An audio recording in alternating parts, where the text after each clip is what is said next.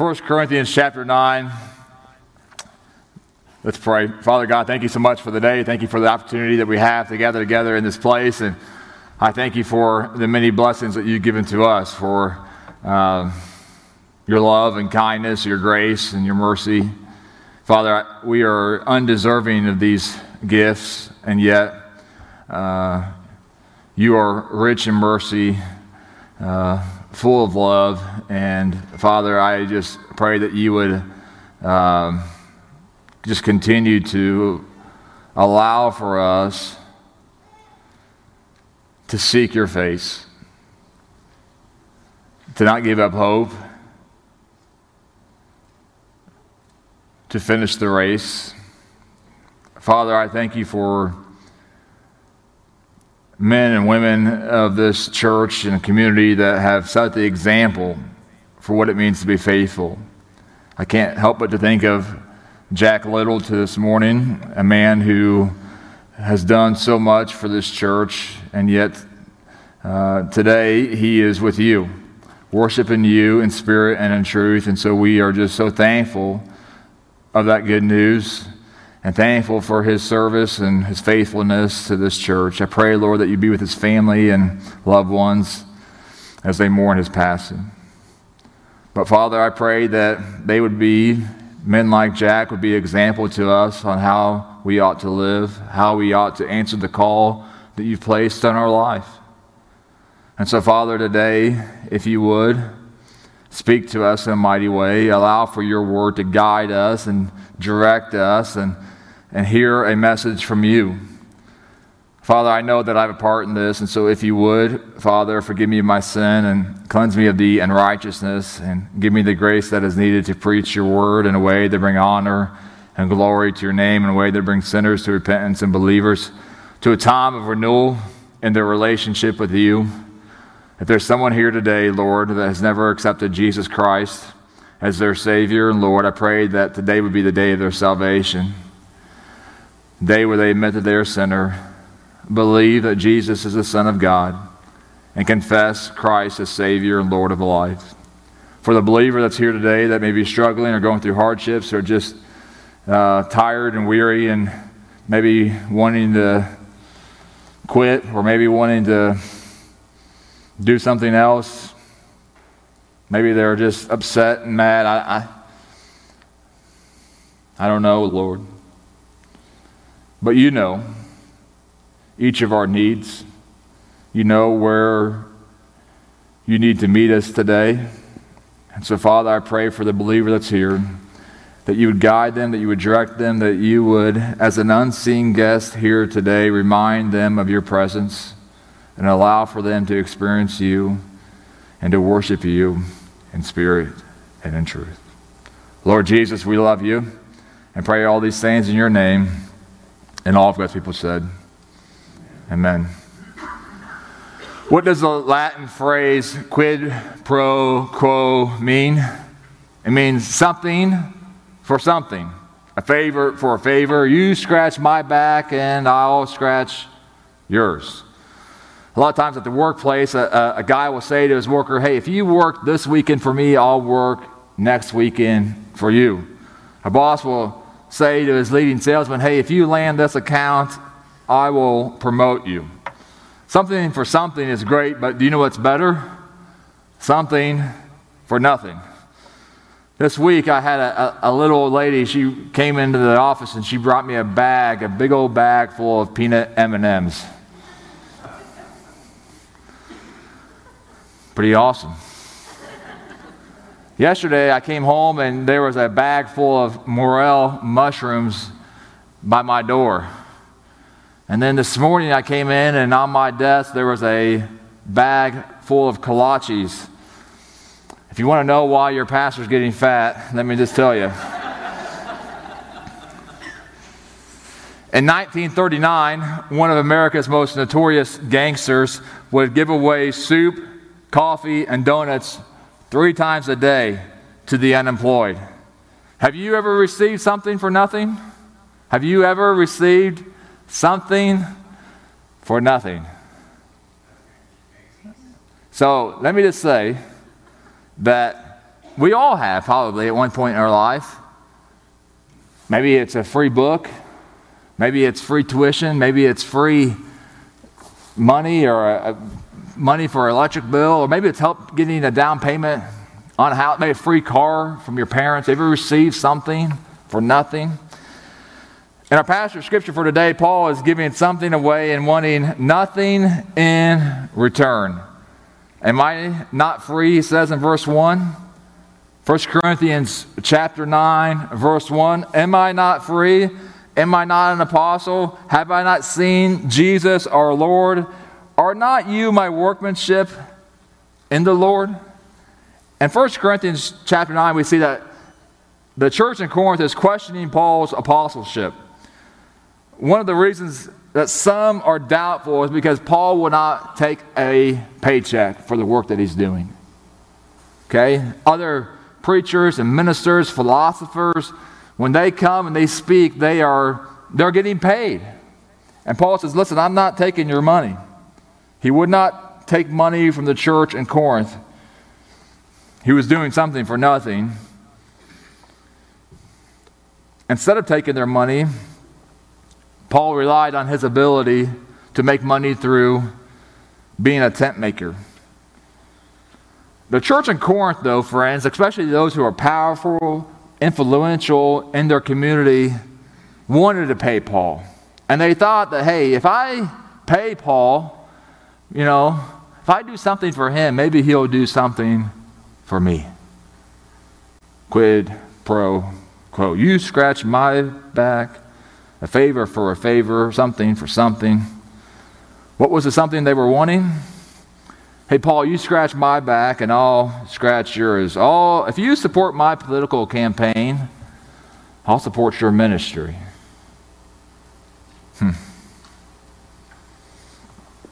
Hey, Paul, if you support my lifestyle, I'll support you.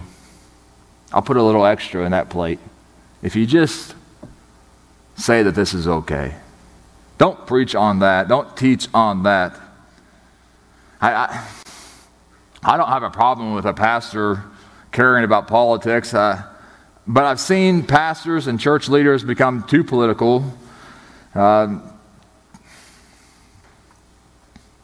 I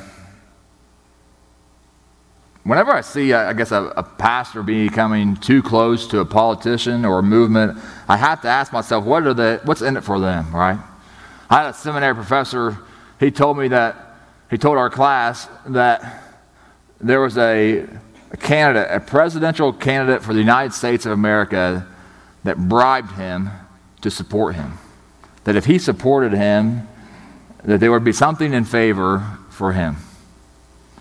And this candidate became the president of the United States, and he was bribing this professor. Because why? He was well known, had a lot of power in the Southern Baptist Convention, the largest Protestant denomination in America. He said, hey, if you support me, I'll support you. Ephesians 4:1. Paul says, I urge you to walk in a manner worthy of the calling to which you have been called.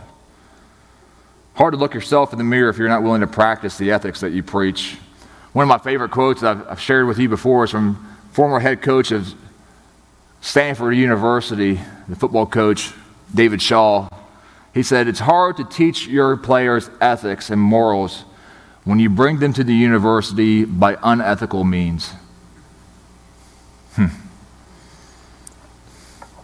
Paul knew that if he accepted the bribe money from the church leaders in Corinth, he couldn't preach and teach and lead the ways in which the church needed to, in the ways in which God had called him to preach and to lead. So Paul served not for money, not for fame, not for fortune, not for likes and follows on Instagram. He did it because the God of all creation summoned him to serve the church, to preach the gospel, to establish the church in Corinth for years to come. And he wanted that church to be established and to be long-lasting and to be set apart from other religious entities that were just secular in nature. I mean, Paul grew up as a Jew. He had seen the hypocrisy in the Jewish faith, and he did not want that to infiltrate the church in Corinth and the church of Jesus Christ. And so he stood firm on his convictions. Listen to what he says in verse 2. From verses 2 to 12, Paul says, I have every right to collect payment. But listen to what he says in these 11 verses. If to others I am not an apostle, at least I am to you, for you are the seal of my apostleship in the Lord. This is my defense of those who examine me. Do we not have the right to eat and drink? Do we not have the right to take along a believing wife, as do other apostles and brothers of the Lord and Cephas? Or is it only Barnabas and I who have no right to refrain from working for a living, who serves as a soldier at his own expense, who plants a vineyard without eating of its fruit, or who tends a flock without getting some of the milk? Let's pause here for a second. Prior to conversion, Paul was a Jewish rabbi, and rabbis were forbidden from taking a payment for teaching the law. They were usually laborers. They would work in physical labor, and so Paul was a tent maker. In this first part, Paul is saying that if there's anyone who is due to get paid for his services rendered, it's with you. Like if anybody should pay me, Corinth, you're the people that, you know, are indebted the most to my services. I mean, Barnabas and I, we planted this church. If anyone should know who I am and what authority that I have, it's you. If there's anyone who would know that I deserve to be paid, that I'm actually an apostle, that I'm preaching God's word, that I'm true to my convictions, I'm true to my morals, I'm true to the calling that God has placed in my life, it's you. Like, you have no ground to question my authority. You know who I am. You know what I've done. Like, if anybody knows this better than you, there isn't anybody. There's nobody.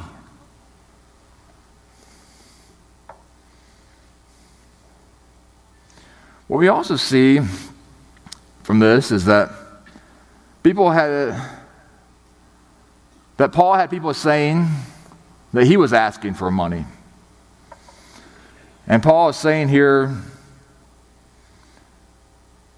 I deserve to be paid. I mean, a soldier, does he have to pay his own way to battle? Does a hired hand at a vineyard not get to eat and drink from its fruit? Does the farmer not get to eat and drink the milk? Friends, if you had just contextually here at this time, if you had a vineyard, okay, like you weren't the one out there picking the grapes. Like you had a servant.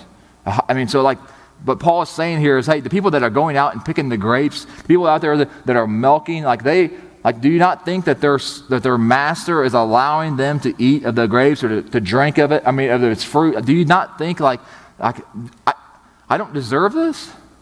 Like, you don't think that? Do I say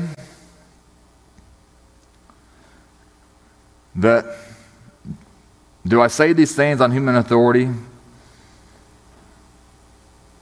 Paul gives a number of examples, friends, and from a worldly perspective, but from verses 8, it's more from a Jewish perspective. Do I say these things on human authority? Does not the law say the same? For it is written in the law of Moses, you shall not muzzle an ox when it treads on the grain. Is it for the oxen that God is concerned? Does he certainly not speak for our sake? It was written for our sake, because the plowman should plow and hope, and the thresher thresh in hope of sharing the crop. If we have sown spiritual things among you, is it not too much that we reap material things from you? If others share the rightful claim on you, do we not even more? This oxen illustration is a quote from Deuteronomy chapter 25. I think it's verse 4. If God is concerned about the oxen, Paul is saying, how much more is he concerned about those who are serving the kingdom of God? Remember in Matthew chapter 6, Jesus tells the disciples, do not worry about what you will wear or what you will drink. Look at the birds in the air. They do not sow or reap or store in barns, and yet your heavenly Father feeds them. Are you not more valuable than them? All that Paul is saying in these first 12 verses is that he has the right to be paid for his services, but even though Paul has this right, he has denied it. Verses 12b to 18 explain in further detail why he did decline this right. Verses 12, nevertheless, we have not made the right use of this right, but we endure anything rather than put an obstacle in the way of the gospel of Jesus Christ. Do you not know that those who are employed in the temple service get the food from the temple? And those who serve at the altar share in the sacrificial offerings. In the same way the Lord commanded that those who proclaim the gospel should get their living by the gospel. Paul does not want any obstacle in the way between him and the church. Paul is 100% committed to the work of the gospel, friends. Remember what Jesus said, it's better to give than to receive. I mean, this is Paul's principle that he's living by here. Like, hey, I understand I could be receiving more from this. I could receive in payment, but I would rather give to you than receive from you.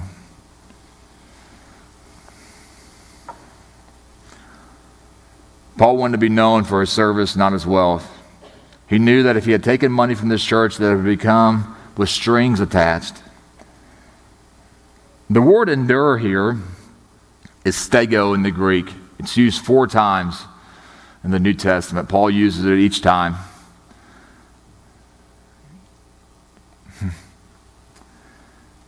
He uses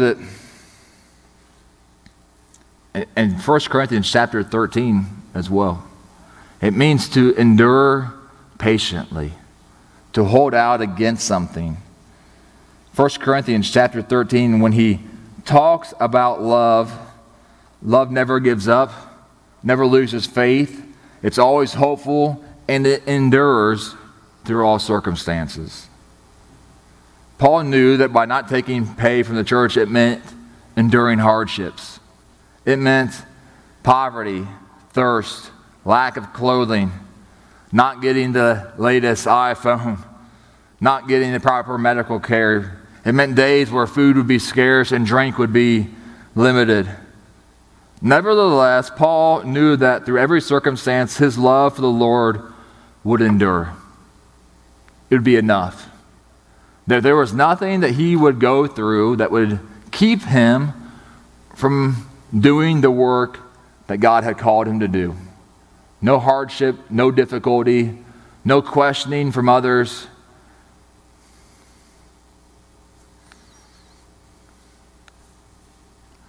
You ever been questioned by your peers, by people that you love, people that you care for? And they look at you and they say, I don't like your character. I don't like who you are. I don't think you're doing this for the right reason. It's insulting, is it not? I mean, it hurts your feelings to have people that you love, people that you care about, sit here and say, you know what, you are immoral, unethical. You're doing this for the wrong reason. You're selfish. I had a church one time complain about, really not church, I had a deacon in the church. He complained about me being too tall. And then he complained about me being bald, which I understand. You know, there's a reflection and it's hard to see on Sunday. But But he would find things about just things I couldn't do anything about. Like, you have too deep of a voice and you're too tall. I mean, like, I was like, well, what do you want me to do about this? You know? Friends, let me tell you, ministries can be hard sometimes. And you have to, when God calls you into ministry, you have to say, okay, no matter the circumstance, no matter the situation, no matter the hardship, I'm going to endure. I'm going to be faithful.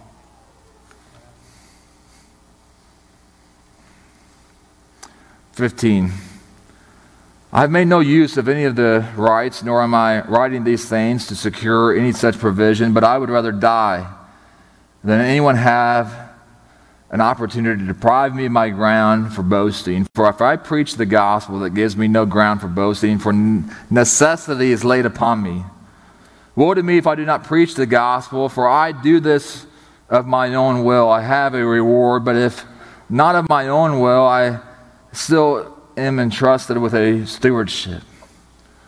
What then is my reward?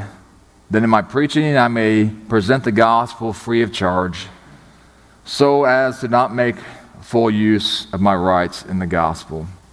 One of my commentaries that I read this week said that during this time, if money was brought up in a conversation, that the person on the other end of the conversation would assume that you're asking for money. And Paul here makes his case very clear that he has no desire to accept money from the church. He goes, I would rather die than you give me money and for me to accept money from you. Like that's a pretty bold statement, right? I mean, like, hey, if I would rather end my life than ruin my testimony, is what he's saying. Like, I'm this committed to what I'm doing. By no circumstance, no situation are you going to have this opportunity to rob me of my joy, rob me of the calling that God has placed on my life. His payment, his reward is preaching the gospel. I shared this yesterday at the women's breakfast. When God calls us to salvation, it's a call to service. All of us are called into ministry. We're called to salvation, we're called to Christ-likeness, and we're called to serve. Not one of us here is exempt from that calling. If you have a call to salvation, you have a call to service. Each of us. And I understand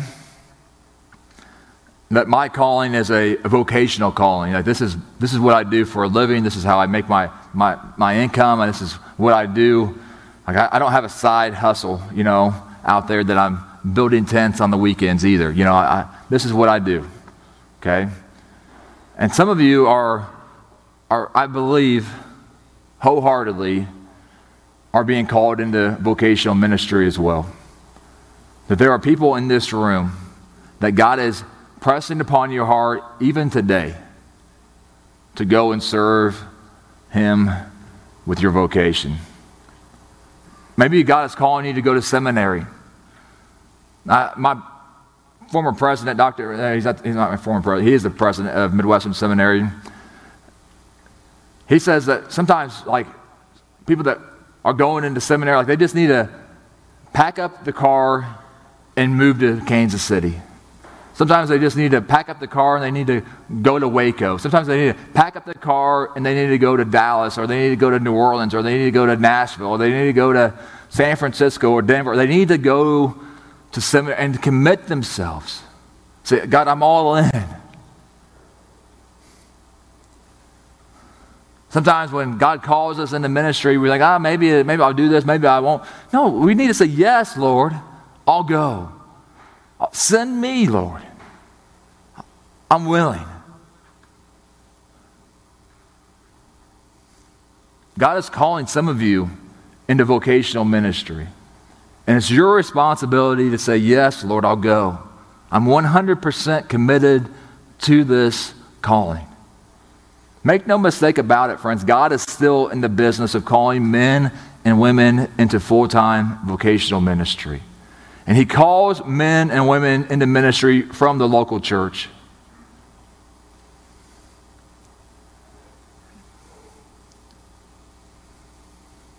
Some of us are called to serve as a layman or a lay person. And there's nothing wrong with that. It's actually good. We know that 10% of the people that God calls into ministry, we've learned this statistically, are natural-born leaders. Okay? It's just their gift.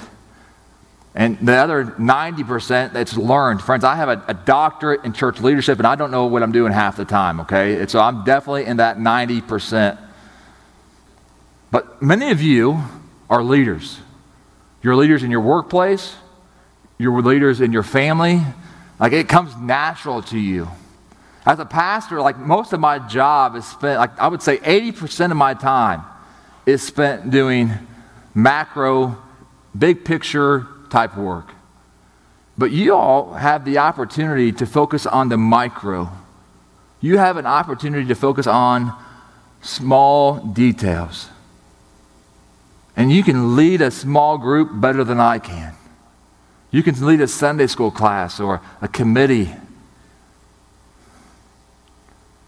And God is calling you to be faithful, to serve Him, not with anything, but rather the joy of being faithful.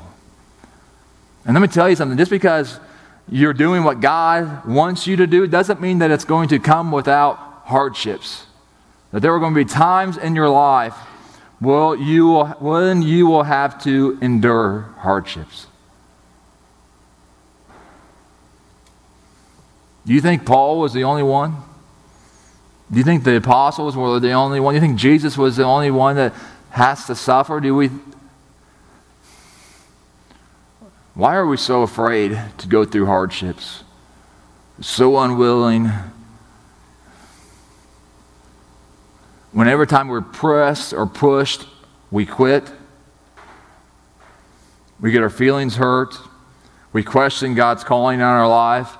I don't believe that God's calling is static, friends. I don't believe that God's call is stagnant in our life where we have to say, once you decide to be a Sunday school teacher, you got to be a Sunday school teacher for the rest of your life. Like that's not, sometimes God calls us to be a Sunday school teacher and that's for a season. Relax.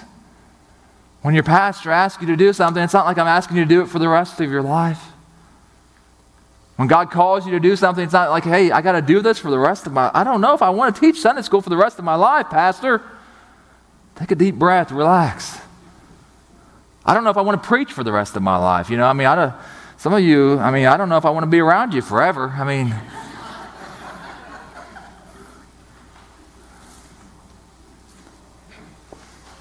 But let me just say this. God can use you. He wants to use you. I firmly believe that today that God is calling people into vocational ministry and God is calling people just like you, just like me, to serve.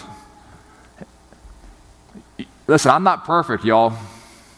I've got a lot of faults, made a lot of mistakes in my life. And when God called me into ministry, I wasn't in a place or position to be ordained into ministry. A lot of work needed to be done. But let me tell you something. I knew without a shadow of a doubt this is what God wanted me to do. And no matter what anybody would say, no matter how many people said, no, I don't know about that, Jeff. I was like, no, I know this is, like I have peace about it. I know that God is pressing upon my heart to do this. And I'm not the Holy Spirit, friends. I don't know what God is pressing upon your heart today, but I pray whatever it is, wherever God is leading you, however God is calling you, that you would be faithful and true to that call on your life. And let me just say this, if I may. If you're here today, you're like, listen, Pastor, I don't even know about that whole salvation thing. Like, you lost me there. Like, this is an opportunity for you to say yes to your Lord and Savior, Jesus Christ. Like, Jesus Christ is the Son of God. He came here, He died on the cross for your sins. He was perfect. He was without shame, without fault, without sin. He lived a perfect life so that you might have a relationship, a right relationship with God. If you're here today and you never accepted Jesus Christ as your personal Lord and Savior, before you start accepting the call into ministry, first accept the call to salvation and say, Lord, I'm a sinner. Save me of my sin. I want to give you that opportunity right here, right now, to accept a call to salvation. And if you're here today and you've already done that and you're like, man, I need to take the next step in my faith, let me tell you, service will get you there. I can't tell you how many times I've led a Bible study and I've learned more in that Bible study than I ever taught anybody else. And when you say yes to the Lord, God is going to grow you, and mature your faith in ways that you never thought was imaginable. And friends, let me tell you, this is a safe place right here, right now, to answer the call that God has placed on your life. Let me help you. Let our church staff help you. Let our elders and leaders of our church say, yeah, that's the Lord. I mean, when Paul accepted a call into ministry, friends, I mean, he had people like Peter, James, John say, yes, this is from the Lord. This calling, this pressed upon your heart feeling that you have, it's true. Where's God calling you? What's He pressing upon your heart today? Let us help you discover God's call, God's will for your life. Father God, we thank you so much for this opportunity that we have to gather together in this place. Father, I thank you for this church. I thank you for what you're doing here. I thank you for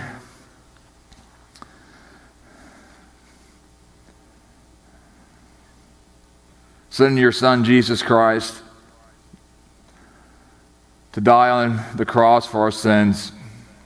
I pray, Lord, that for someone here today that has never accepted Jesus Christ as their Lord and Savior, that today would be the day of their salvation, the day where they admit that they are a sinner, believe that Jesus is the Son of God, and confess Christ as Savior and Lord.